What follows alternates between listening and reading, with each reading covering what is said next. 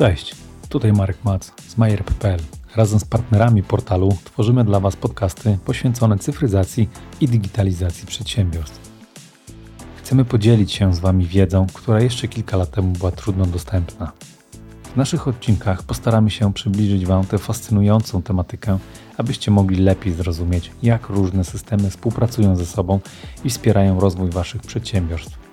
Serdecznie zapraszam do odsłuchu.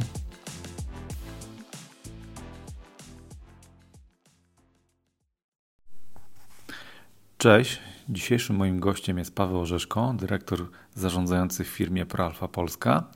Dzisiaj mamy okazję poznać historię firmy ProAlfa. Jak to się stało, że firma otworzyła oddział w Polsce, jakie były wyzwania no oraz co przyniesie przyszłość. Pawle, więc jakie były te początki, jakbyś mógł nam przybliżyć? No te początki, nie wiem, chyba były raczej nietypowe, tak? E, początki e, proalfy w Polsce i w Zielonej Górze, tak? No bo też można sobie zadać pytanie, dlaczego Zielona Góra, która nie jest centrum Polski, e, miały swoje korzenie na uczelni, tak? Wtedy to była jeszcze Politechnika Zielonogórska, teraz Uniwersytet Zielonogórski. Ja podczas studiów już się systemami troszeczkę zajmowałem i mieliśmy taką sytuację, że Politechnika wtedy miała program wymiany e, kadry akademickiej z, z e, uczelniami w Niemczech i gościliśmy wielu profesorów z różnych obszarów kontrolingu, e, rachunku kosztów, marketingu, tak. I też był profesor, który się zajmował informatyką ekonomiczną, który miał w Niemczech kontakt z systemami RP. W zasadzie on wprowadził też do procesu dydaktycznego zajęcia z, z systemami RP i z kolegą też byliśmy e, asystentami potem tego profesora. E, no i w pewnym miejscu to się za, zaczęło przekształcać już w, w, pomysł tak komercyjny. Może tutaj też w Polsce e, zajmiemy się z tym, tym w sposób zorganizowany. Też z drugiej strony takie zainteresowanie było, tak, i, i tak powstało pomysł, pomysł utworzenia ProAlfa Polska tutaj w Zielonej Górze. E, co też ciekawe, e, bo mieliśmy bardzo fajne doświadczenia właśnie wtedy z tego okresu. E, mieliśmy zajęcia ze studentami, ProAlfa fundowała również laboratorium na, na uczelni. I jak mamy teraz też jeszcze kontakt z tymi studentami, którymi się wtedy opiekowaliśmy, to bardzo dobrze wspominają to i to wynieśli, wynieśli dużo ciekawych informacji z tych, z tych zajęć. Tak? Także to było rzeczywiście możliwość poznania procesu w firmie, w systemie ERP, od wejścia zlecenia poprzez produkcję do zafakturowania. Także ten cały proces robiliśmy. To też był dla nas dosyć duża, dosyć duża wówczas nauka. Mhm. A, a pamiętasz, jakie właśnie były to lata? E, to, były, to był początek lat, lat 2000, tak, i już w zasadzie przed założeniem ProAlfa e, e, jako firmy, tak, już uczestniczyliśmy w przygotowaniu programowania, tłumaczeniu, lokalizacji. W 2004 mm, ProAlfa jako grupa pozyskała klienta w Polsce z myślą, że będzie to klient pilotażowy. Mhm i w zasadzie już zaczęliśmy prowadzić ten projekt, tak? I, w roku 2005 została otworzona ProAlfa mm, Polska i już rozpoczęliśmy w takiej formie działania. Natomiast to nie była e, e, jakaś inwestycja w stylu, że wiem, od razu tworzymy mhm. duży zespół ludzi. Zaczynaliśmy od kilku osób, od jednego, dwóch pomieszczeń i rok za rokiem budowaliśmy e, organicznie firmę, e, firmę w Polsce. Okej, okay, okej, okay. no to tak, no to trzeba przyznać, no, no teraz jest całe piętro i ile osób zatrudniacie? W tej chwili jest około 60 osób, natomiast no, musimy mieć świadomość, że jest wiele też centralnych mhm. usług, które, które grupa, grupa świadczy począwszy od oczywiście rozwoju produktu, ale i wewnętrzne IT, e, częściowo marketing, częściowo serwis, tak, to tutaj są też to centralne, centralne e, usługi mhm. A powiedz, grupy. Powiedz, pamiętasz właśnie przy tym pierwszym projekcie pilotażowym taką e, może nie najtrudniejszą rzecz, ale takie wyzwanie, które wtedy się pojawiało? No bo to, to, to były pewnie mimo wszystko nowe rzeczy dla Ciebie. Czyli no, my w tej naszej takiej wąskiej grupie przechodziliśmy wszystko, tak? Mhm. To było i od...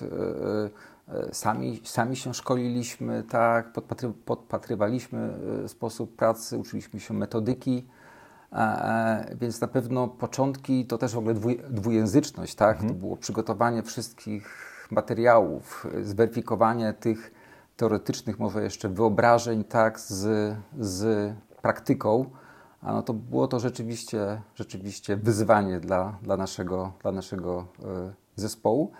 Ale mieliśmy dobre, dobre warunki startowe, e, też klientów, którzy byli przygotowani na to, że to jest projekt pilotażowy, także bardzo dobrze wspominam ten, ten start i to była dla nas duża, duża praktyczna też nauka i budowa podstaw, mhm. budowa podstaw też zespołu. A powiedz mi, jesteś też w stanie nam jakby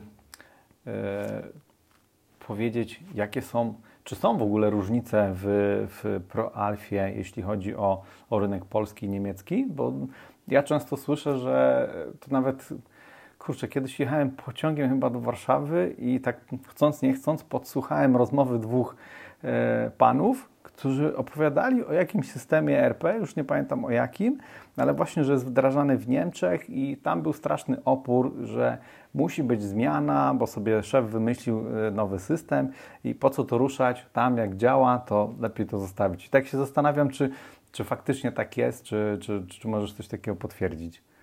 Znaczy, ja uważam, że rynek niemiecki jest y, tak mocno tradycyjny, tak? Mhm. To znaczy, na pewno, jeżeli coś funkcjonuje tak, to jest trudność ruszenia tego stabilnego, stabilnego środowiska, ale czy w Polsce jest inaczej? Mi się wydaje, że też można wiele przypadków takich, e, takich e, znaleźć.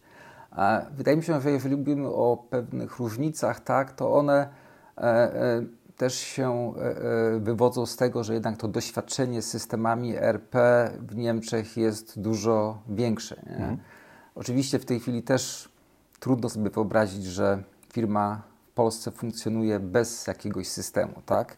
A przy czym to też nie są być może wszędzie systemy zintegrowane RP, które też ze sobą pewne rzeczy y, y, wynoszą, ale jakieś rozwiązania autorskie, wiele mhm. rozwiązań wyspowych, ale zawsze jakiś system, system jest.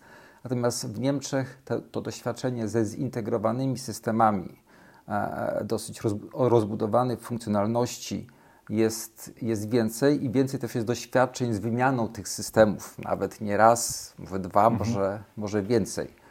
E, ta świadomość jakości danych podstawowych na pewno też jest większa i tej pracy, którą trzeba włożyć. Mhm.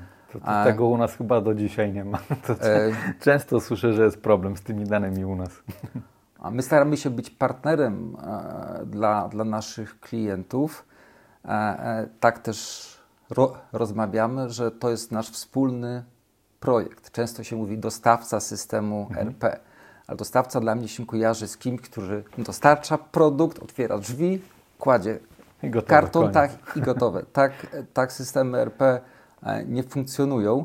E, także to jest nasz wspólny projekt i też to, mm, to zrozumienie staramy się budować. Sukces projektu e, to też jest uwarunkowany oprogramowaniem, naszym przygotowaniem, ale również Państwa jako naszych klientów w równym stopniu co, e, co nasze przygotowanie. Nie? Także i ta, i ta, świadomość chyba w Niemczech jest większa. Nie? To tam jest świadomość, że my też musimy włożyć odpowiednią pracę, żeby projekt się zakończył sukcesem. No, to mam nadzieję, że z czasem u nas to, to się właśnie zmieni w tym, w tym kierunku, bo no mówię, ja mam, ja mam ciągle wrażenie, że, że klienci firmy po prostu nie są świadome, że ta praca musi być włożona po ich stronie. Nie? A powiedz mi takie kluczowe cechy ProAlfy, które wyróżniają ją na tle innych systemów. No bo w Polsce mamy no, naprawdę dużo mm, rozwiązań ERP-owych. Nie? To takie, jakbyś, mhm. nie wiem, 3, 5 takich cech mhm. przedstawił? To znaczy, patrząc na ProAlfę mm, tej 10-15 lat temu, to e, e, ProAlfa pozycjonowała się jako zintegrowane rozwiązanie, które większość obszarów była w stanie pokryć, jeżeli chodzi o potrzeby e, przedsiębiorstw. a również ze zintegrowanym workflow, zintegrowanym systemem obiegu dokumentów DMS, ale również takimi funkcjami jak zaawansowany system planowania produkcji APS, konfigurator produktu dla, dla tutaj produkcji wariantowej. Mhm. Także to, był, to były te punkty ciężkości. Oczywiście też zintegrowane finanse z odzwierciedleniem e, e, e, przepływów, przepływów wartościowych, księgowości w rachunku e, kosztów. E, e, było też dążenie do m, budowania coraz nowych funkcji.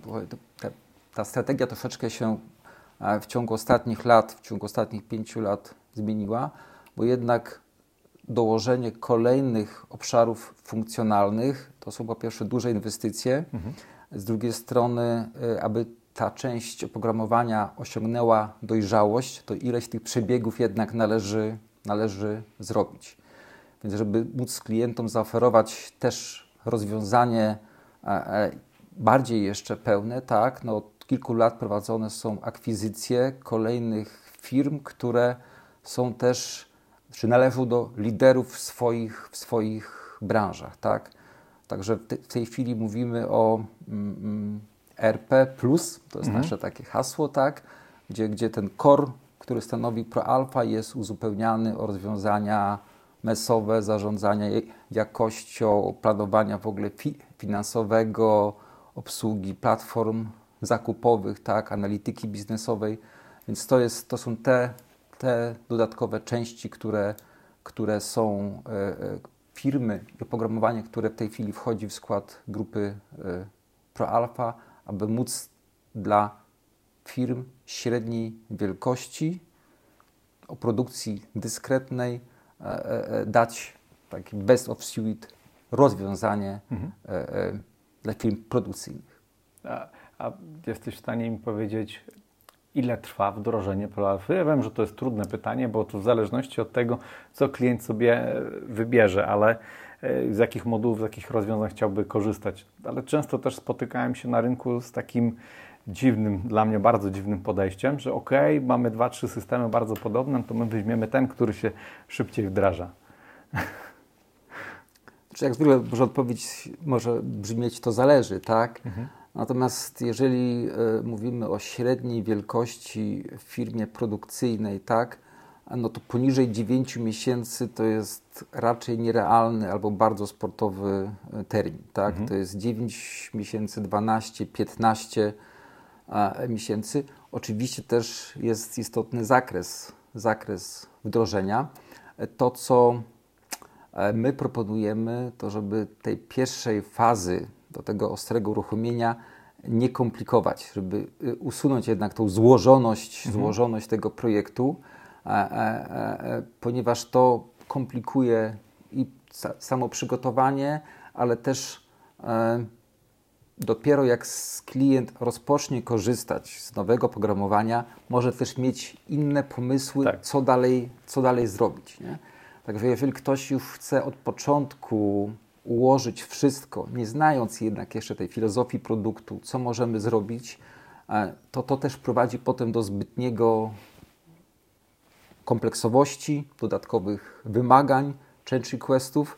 My proponujemy, zdefiniujmy sensowny zakres, mhm. uruchommy ten zakres. Taki standard. Tak, i potem przejdźmy, przejdźmy do kolejnych do kolejnych kroków. No a, a, powiedz mi, no bo to teraz się zastanawiam, bo faktycznie ja mam wrażenie, że teraz firmy coraz bardziej patrzą na to, żeby uruchomić system w takiej wersji podstawowej, standardowej, a potem go rozwijać. A jak to było kiedyś, jak zaczynaliście? Tam prawie 10 lat temu.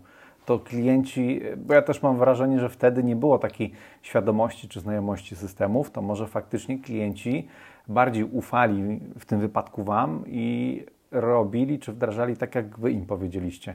A teraz trochę takie jest poczucie zapłaciłem, wymagam i czy właściciel, mhm. czy powiedzmy produkcja, dyrektor produkcji, to na siłę próbują wszystko wepchnąć e, przed, znaczy przed, no na start systemu, żeby było jak najwięcej funkcjonalności. Mhm. Wiesz co, to chyba też jest z jednej strony budowa świadomości mhm. dostawców takich jak, jak my, gdzie ileś tych doświadczeń projektowych jest i i widzimy, że jeżeli projekt jest bardzo złożony, tak, to to jest dużo stresu dla obu stron, i, i pew, z pewnych elementów i tak trzeba rezygnować, żeby powiedzmy jakieś te, móc terminy otrzymać ale z drugiej strony też kompleksowość oprogramowania rośnie. Nie? Mhm.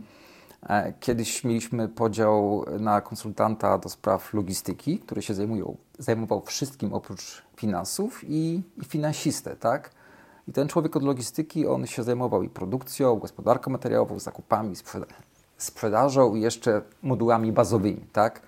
Natomiast w tej chwili ta kompleksowość rośnie mhm. dla nas. Też musimy wprowadzać już podspecjalizację dla naszych klientów również, więc to też jest więcej możliwości, więcej funkcji, tak, e, ale prowadzenie ich w jednym czasie no, jest, jest, jest wyzwaniem. Mamy wszyscy swoje pewne możliwości, tak, ograniczenia czasowe, budżetowe, stąd też ta, te wnioski, tak, zróbmy mhm. to jednak krokami, tak, i, i, i pewien zamknięty obszar ruchomy produktywnie. No ale to, to faktycznie też tak jest. Ja pamiętam, jak ja zaczynałem e, przygodę z branżą RP, to też było tak, że byłem akurat odpowiedzialny za produkcję, no to dookoła były jeszcze inne moduły.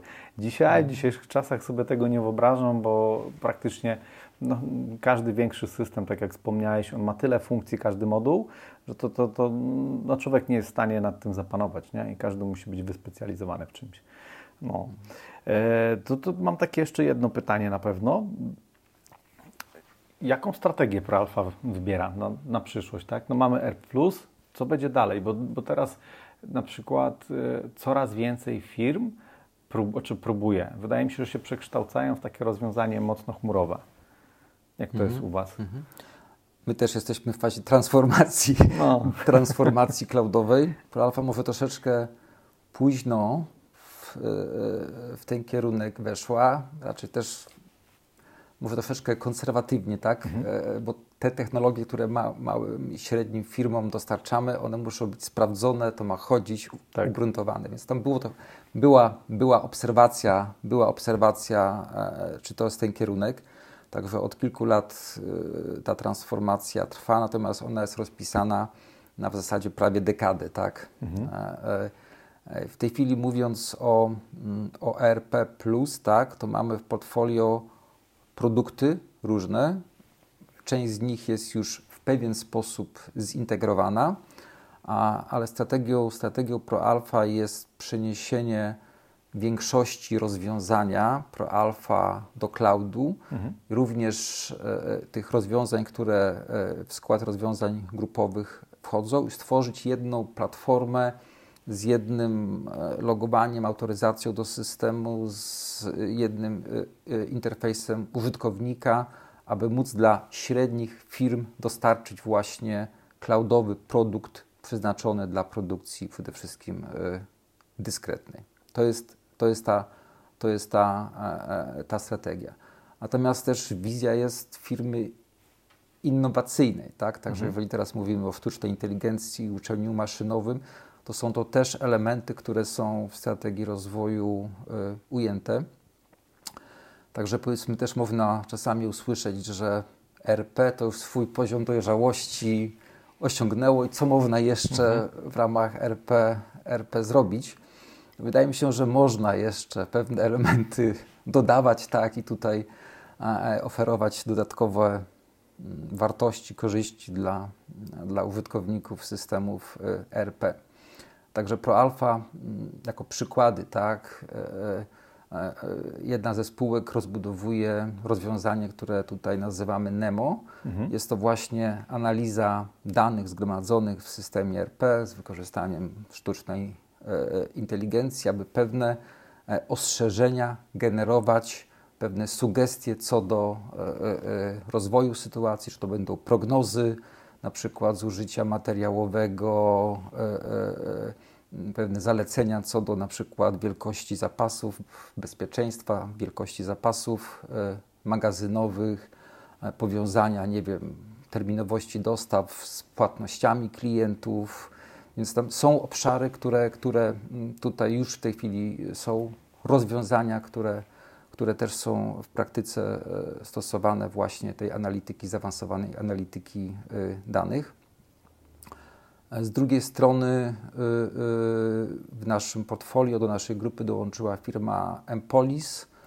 To też jest taki dosyć znaczny gracz w Niemczech, zajmujący się też wykorzystaniem sztucznej inteligencji.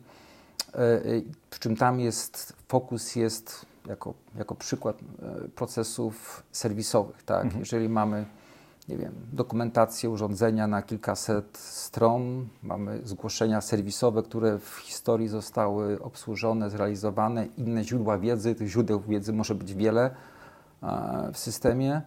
Jest nowe zapytanie, czy nowe zgłoszenie o awarii mhm. danej maszyny, tak, no to chcemy, mając te źródła wiedzy, aby rozwiązanie system zaproponował, żeby skrócić ten czas do no tak. rozwiązania danego, danego problemu. Także to też jest e, e, firma, która jest w naszym, w naszym e, portfolio, ma też niezależnych klientów. I tutaj też to jest obszar, obszar przyszłej współpracy z, z ERP. Okej, okay, a, a, coś takiego, jak bo też teraz obserwuję na rynku, to pewnie też zauważyłeś, że wszyscy mówią o chat GPT, boimy się, nie boimy się e, tego rozwiązania i ja mam wrażenie, że na siłę próbują wykorzystać to nawet w tym wypadku właśnie do ERP-ów. Że, żeby po prostu polecieć za, za trendem. Ja na przykład nie wiem, jak można byłoby to wykorzystać. Czy wy coś w tym kierunku robicie, żeby też sztuczną inteligencję typu chat GPT wykorzystać jakoś w systemie? E, jeżeli chodzi o chat GPT, to nie mam takiej wiedzy, żeby mhm. powiedzmy było to e, jakieś tam próby, próby aplikacji. Tak jak powiedziałem, pewne algorytmy są w innych obszarach, w innych obszarach e, już próby, czy są, czy są e, e, wykorzystywane. Tak patrząc też na inne obszary, które są w systemie, no bo co, system ERP ma nam zautomatyzować pewne no rzeczy, tak. tak? Czy to będzie planowanie materiałowe, planowanie produkcji. Już nawet w tych prostszych rzeczach ważne jest to, co do systemu wkładamy, jaka jest jakość danych, tak? Mhm. Czyli jeżeli, nie wiem, chat GPT lub może nie chat, bo to powiedzmy to jest jakaś tam forma słowna, tak, ale jeżeli byśmy mieli a, a, mieć podejmowane decyzje na przykład o planie produkcji przez pewien algorytm, tak, mm, mm, mm, to na ile jesteśmy już na to, na to no. gotowi, tak? To tutaj jeszcze bym postawił znak zapytania. Tak, to, to, to Ci potwierdzę, bo swego czasu próbowaliśmy jakby zoptymalizować portal. I oczywiście wykorzystaliśmy ChatGPT. Do, do pierwszych zapytań pamiętam, że super zrobił. Zoptymalizował, patrzyliśmy na szybkość pod kątem SEO i takie rzeczy. No i się rozpędziliśmy. No dobra, no czyli działa, potrafi. No bo wiadomo, że ma te dane gdzieś tam wstecz, yy, jakby zalokowane. Więc przepisaliśmy większość portalów w czacie GPT puściliśmy to, no i strona nam padła. Także tu też uważam, że no, to pytanie, czy my jesteśmy na to gotowi, a dwa, no, w dalszym ciągu tutaj chyba człowiek będzie miał bardzo duże znaczenie nie? przy takiej technologii. Wiesz, nawet patrząc na APS, planowanie produkcji, tak, tutaj też jest problem akceptacji przez planistów, tak? Jest to w zasadzie czarna skrzynka, gdzie, no. gdzie wrzucamy ileś zleceń produkcyjnych, tak? I wychodzi, i wychodzi nam wynik tego, tego planowania. Tak? I tutaj już na tym poziomie ta akceptacja jest potrzebna i, i, i ta ludzka kontrola, sprawdzenie jest cały czas, jest cały czas potrzebna. Okay. Ale przyszłość zobaczymy. No to co nikt nie wie, co będzie. No tak, to wszystko tak się rozwija. Dobra, to mamy historię, e, mamy Wasze plany na przyszłość. A powiedz mi, jak wygląda wsparcie klientów po wdrożeniu? Bo dla mnie osobiście to jest ciekawy temat, bo każda firma no niby podobnie robi, ale mimo wszystko każdy ma swoje trochę inne podejście do tych klientów. Czyli wdrożyliśmy mhm. prealfę i co dalej? Co się dzieje? No w tej chwili, w tej chwili yy, jeżeli, jeżeli, jeżeli projekt jest wdrożony, powiedzmy takiego pewnego klasycznego jednak elementu się trzymamy, że jest start projektu i koniec projektu, tak mhm. ten close out, close out musi być e, przeprowadzony. No i w zależności od tego, czy inicjujemy tam kolejne projekty, no to wtedy jest, jest znowu zespół, tak, sam, może ktoś, może ktoś się jeszcze zmieni, e, albo, e, albo klient przechodzi już w ręce, w cudzysłowie, serwisu, tak, który, mhm. który dalej się klientem opiekuje. To jest w tej chwili ten model, który funkcjonuje. Serwis ma swoją platformę serwisową. W tej chwili też są intensywne prace, żeby tą platformę serwisową dla klienta rozbudować. Żeby to nie była tylko platforma przyjęcia zgłoszenia, nadania numeru etykietu, wymiana informacji z klientem, ale tam jest już cała dokumentacja również e, e, e, zawarta. Dodatkowo też są planowane instrukcje, mhm. filmy, tak, ażeby móc tą wiedzę użytkownika budować. Natomiast też wnioski są takie, i tutaj też jesteśmy w fazie takiej pewnej, pewnej zmiany, że jednak y, mm, potrzeba nam kogoś, kto stale czuwa nad tym, nad tym klientem. Tak? Oczywiście w tej chwili od strony, od strony opieki handlowej to, to się odbywa, ale od strony też konsultingu, e, aby mieć osobę, która te problemy klienta jednak zna, zna jego mhm. charakterystykę, specyfikę, są pewne relacje, żeby dana osoba, ten konsultant mógł z tą Czyli taki dalej. Opiekun dalej. po prostu, tak. opiekun klienta Tylko, po stronie konsultingu. Tak, tak. Więc w tej chwili też jest pod to model przygotowywany, żeby tutaj również e, w tą stronę, w tą stronę e, e, współpracy z klientami iść. To współpraca na wiele lat. Nam też zależy, żeby te potrzeby, żeby te potrzeby znać, mhm. które są u naszych klientów i żebyśmy jako partnerzy byli tym pierwszym miejscem, jeżeli klient coś potrzebuje w obszarze IT, procesów, oprogramowania, to żeby się zwracał do nas, jako tutaj do, do partnera, który, który e, tą specyfikę rozumie i jest w stanie tutaj zaproponować no rozwiązanie. Tak, to, to też fajne właśnie relacje buduje nie? Między, między takim konsultantem a, a klientem, a przede wszystkim no, klient ma takie poczucie, że jest naprawdę zaopiekowany i że dzwoni, pisze do kogoś, kto wie, co u niego jest, jaka jest tak, sytuacja, tak, tak. jakie są bolączki, do kogo się ma odezwać i przede wszystkim, że, że się nie boi odezwać do tego, tak? Bo ja też pamiętam sytuację, że kiedyś e, gdzieś tam jak miałem epizod i pracowałem na, na serwisie, e, to było jasno powiedziane z klientem, kontaktujemy się tylko poprzez tikety. A czasami trafiają się tacy klienci, którzy no, nie potrafią wytłumaczyć mm. problemu, i ping-pong tak zwany, tak, mailowy, więc no to też potrafi doprowadzić do frustracji. Zakładam, że wtedy, jak taki klient ma swojego opiekuna, osobę, do której może zadzwonić, to, to, to całkiem inaczej takie case'y się rozwiązuje. No.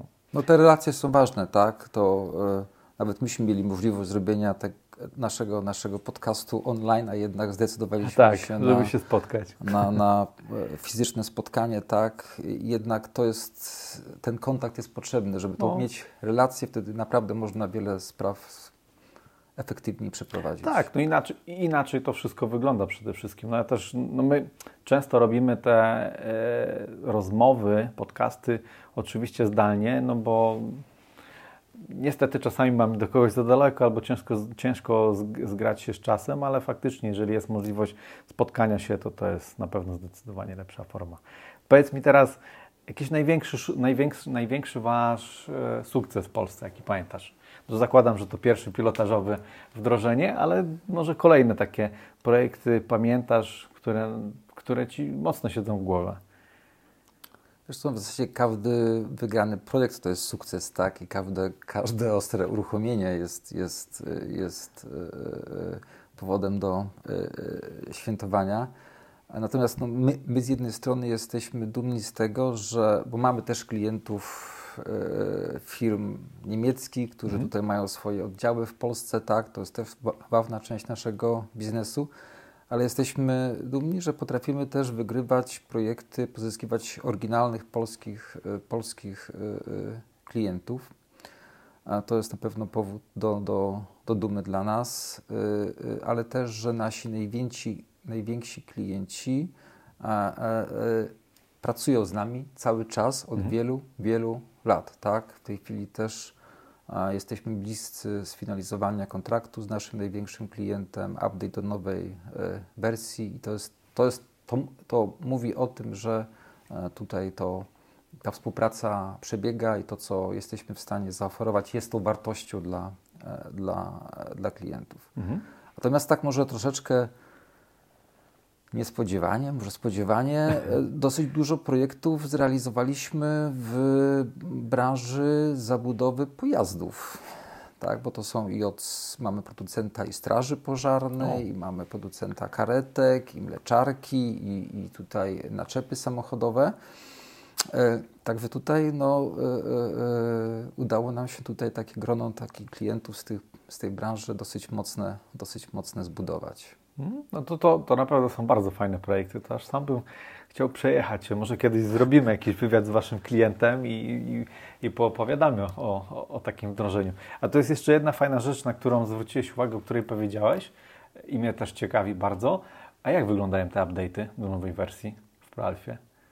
No to jest. Ja wiem, że firmy często się boją mm. tego tematu i potrafią naprawdę miesiącami, jak nie latami, przeciągać update do najnowszej wersji. To już tym mm. bardziej, jeżeli naprawdę są na, na, na, jakimś, e, e, na jakiejś starej wersji i mają mieć przeskok o kilka wersji, to tam tragedie się potrafią dziać, bo się firmy tego mm. boją. I właśnie jak to u Was wygląda?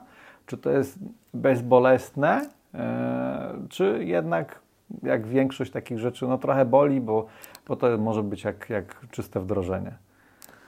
E, znaczy, e, jeżeli chodzi o update'y, tak, no to mamy tutaj dwa lub trzy nawet być może podejścia, które, które w zależności od tego, co jest możliwe, tak, po stronie też naszych klientów, które, które proponujemy. E, jeżeli powiedzmy e, nie ma, nie ma czy środków, tak, czy jest obawa przed tą dużą ilością pracy, tak, przy, przy update'cie, to oferujemy coś, co nazywamy takim update'em technicznym, tak. Mhm.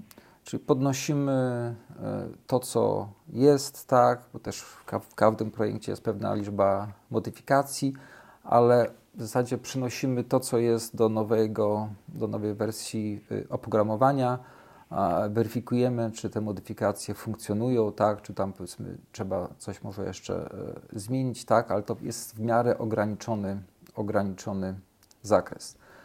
Natomiast to, co e, e, proponujemy, tak, i też na czym nam zależy, żeby projekt update'u wykorzystać też do optymalizacji mhm. procesów. Nie? Jeżeli już system funkcjonuje ileś lat w firmie, to pewnie pewnie ludzie się zmieniają, otoczenie się zmienia, są nowe e, potrzeby i system niepielęgnowany no, powoli zaczyna obrastać różnymi mhm. innymi narzędziami. Także to tak jak z ogródkiem. System, o system trzeba dbać, trzeba, trzeba, e, trzeba te kwiatki, tą trawę przycinać e, i, i update też jest tą, tą możliwością. Także wtedy staramy się przekonać naszych klientów do przejścia łącznie z, z e, optymalizacją, z optymalizacją e, e, procesów. Można jeszcze pójść w, powiedzmy w projekt, który, który polega na w zasadzie rewdrożeniu, tak? Mhm. Czyli nawet zaczynamy z pustą bazą danych, bez konwersji, importujemy dane od nowa, przy tej okazji je czyścimy i, i rzeczywiście ustawiamy. Jeżeli mamy do czynienia ze zmianą znaczącą procesów, być może inne produkty, inne podejście, inna obsługa wariantowości, to taki, takie podejście też może mieć w niektórych przypadkach yy, uzasadnienie. Okej, okay. no to no to firmy się chyba tego wdrożenia bardziej boją, nie? ale to pewnie rzadko się zdarza. Tak, zdarza się, ale, ale, ale y, tym, tym dominującym jest właśnie to, y, y, to, ten środkowy model, tak, czyli tutaj z, z optymalizacją, z optymalizacją e, mm, procesów. To, co też zauważamy, to i też nam, nam osobiście na tym zależy, żeby ograniczać liczbę modyfikacji w systemie. Mhm. Czyli jeżeli mamy update tak, to też jednym z takim centralnym punktów jest to, aby zweryfikować nowe funkcje a, i tam, gdzie to możliwe, przejść na standard oprogramowania. Wszyscy... Okej, okay. a zdarzają Wam się takie sytuacje, że przy takiej aktualizacji potraficie znaleźć modyfikacje, z których klient tak naprawdę nie korzysta, bo też znam takie sytuacje, czy przy raportach, czy nawet przy modyfikacjach, że ktoś sobie wymyślił e, daną modyfikację, żeby coś sobie zautomatyzować, a tak naprawdę przez 2-3 lata raz, dwa razy może z tego skorzystał. To jest normalność w projektach. No. Zawsze, zawsze są znajdowane modyfikacje, które, które e, są na początku wykorzystywane, tak, a, a, a potem okazuje się, że jednak nie do końca, no to, nie do końca są no właśnie. potrzebne. I wiesz, i to jest właśnie taki fajny argument, żeby klientów uświadamiać, e, że trzeba iść w ten standard, nie, nie pchać się w modyfikacje, bo, bo coś, bo finalnie właśnie tak wychodzi na, na większości projektów to, co powiedziałeś, że znajdują się modyfikacje, które kosztowały dużo czasu, dużo pieniędzy, mhm. finalnie tak z tego nikt nie korzysta. Wiesz, na, na pewno każda firma ma swoją specyfikę, tak? E, to też można powtarzać jak, jak mantrę, tak? Jeżeli ktoś produkuje nawet tą samą rzecz, to są inni ludzie, mhm. inne przyzwyczajenia, inna historia i te procesy mogą wyglądać y, inaczej, nie? E, e, I staramy się, staramy się e, nakłonić klientów, tak, żeby, żeby iść jednak tym standardem, tak? Mhm. I klienci też już po, po doświadczeniach z systemem coraz częściej są gotowi iść w tą, w tą stronę. To, co w ogóle też nasza metodyka bazuje też na takim podejściu, E, to co, to, co robimy, to chcemy jak najszybciej dostarczyć prototyp działającego rozwiązania w oparciu o standardowe mhm. procesy. Mamy też modele branżowe, tak, które y, wtedy mogą być wykorzystywane. Czyli jeżeli y, y, rozpoczynamy projekt, mamy spotkanie kick-off, to w ciągu dwóch, trzech miesięcy my już chcemy dać klientowi działające rozwiązanie z częścią jego procesu. Tak aby główne przebiegi móc już mhm. zobaczyć. I wtedy dopiero można mówić, ok, tu rzeczywiście potrzebujemy coś specyficznego i wtedy przed tym się oczywiście nikt nie broni, tak? bo jeżeli to jest coś, co pozwala na konkurencyjność firmy, co warunkuje o ich sukcesie, no to musimy to odzwierciedlić. Tak? Mhm. Okej. Okay. Dobrze, no Pawle, to ja Ci dziękuję za spotkanie. Mam nadzieję, że faktycznie spotkamy się na takim case'ie z projektu, pogadamy z Wami, z klientem, pokażemy jego produkcję. Także dzięki wielkie. Bardzo chętnie. Dziękuję również.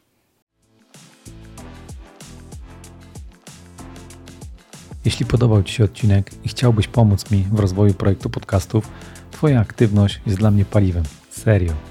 Co możesz zrobić? Najlepiej dać mi ocenę 5. Naprawdę nie obrażę się. Jeśli słuchasz mnie na YouTubie, subskrypcja czy like będzie mile widziany. Trzymaj się.